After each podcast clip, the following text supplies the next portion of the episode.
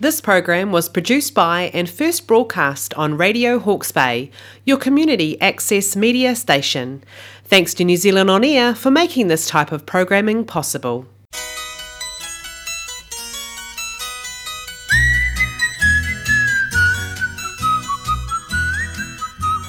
You're tuned to Radio Hawke's Bay on 104.7 FM, 1431 AM, streaming across the globe at www.radiohawksbay.org.nz. It's my pleasure once again to be in the garden with Hawke's Bay's most glamorous gardener, Megan Williams. Hey, go, Megan.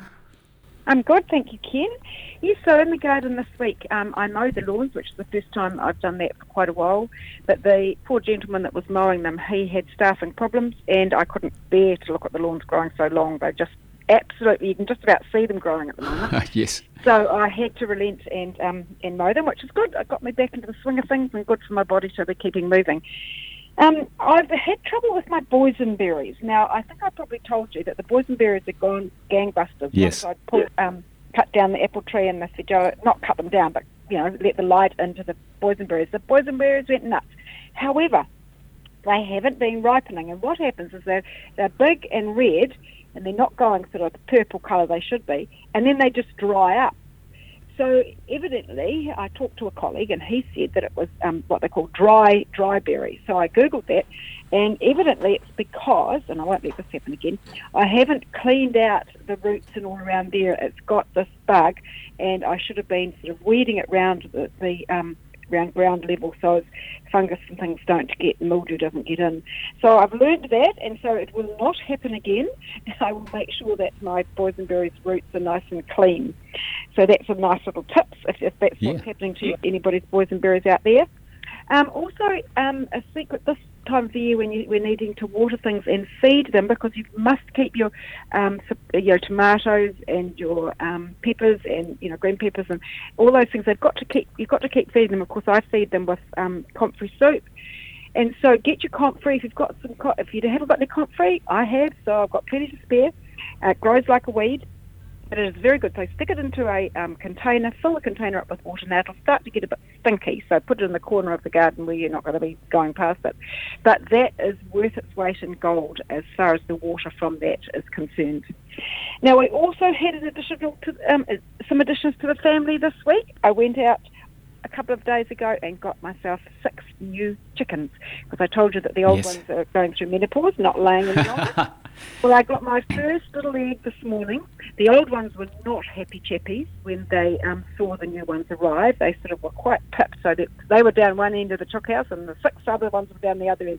But I think they're coming, getting a bit used to it. It's the second day now, and they're starting to get a bit used to it. They're eating out of the self feeder, which I'm so pleased about because that means I can just load that up and don't have to worry too much about you know, if I don't go, don't feed them one Yeah. day, they've got plenty of food. They jump on this thing and it, it opens the feeder thing up, and they can um, they can get the mesh through that.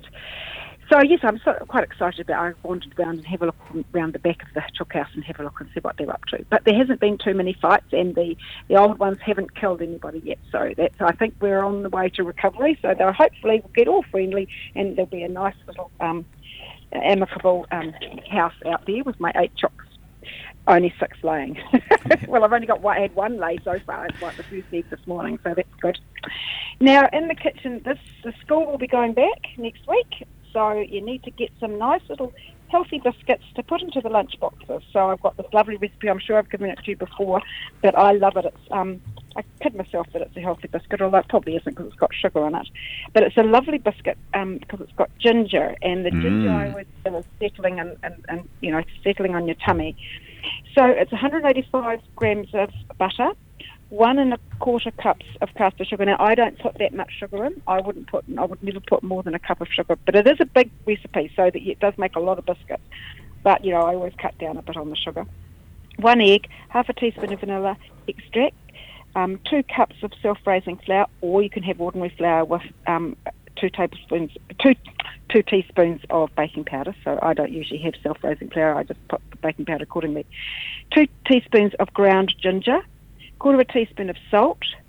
Now, the recipe says to put a cup of walnuts in it, but um, I don't actually. I, I don't. I sort of don't really like walnuts in a biscuit, so I cut that out. But that is an option. Mm. Um, and um, 250 um, grams of dark chocolate bits. You know, you can buy the chocolate bits. Yep. and 200 um, pieces of 200 grams of glazed ginger. Now, what I do is just chop them up quite finely, the ginger pieces, you know, that Yep. ginger that you buy in a packet. And it's so nice in the biscuits because then you get a lump of ginger in it. It That's nice. good. So um, you just do the normal things as you do with biscuits. Preheat the oven to 150, um, and I put the it, you have to have two two to three baking trays. Beat the butter and the sugar and with an electric mixer until it's pale and fluffy, and then beat in the egg and the vanilla, and then gently fold in the um, sifted flour, ground ginger, and the salt, and stir in. If you're using walnuts, stir in the walnuts. If not, don't. and the chocolate chippies and the chopped up ginger until it's all combined. And you roll um, in teaspoon mixture, so you know about a teaspoonful rolled out in your hands, and then just flatten in your hands and put it on. And um, cook them for about 12 minutes or until you can see them just slightly changing colour. And then take them out and um, just let them cool a bit. Don't take them off straight away. Let them cool a bit.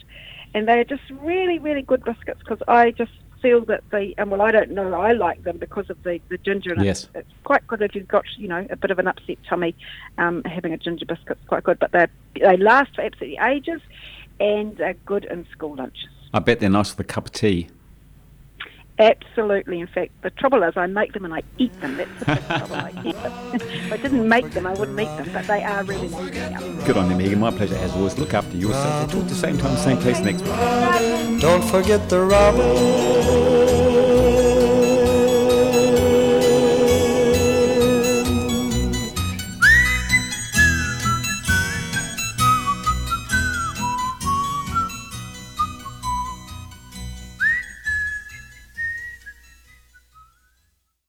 This program was produced by and first broadcast on Radio Hawke's Bay, your community access media station. Thanks to New Zealand On Air for making this type of programming possible.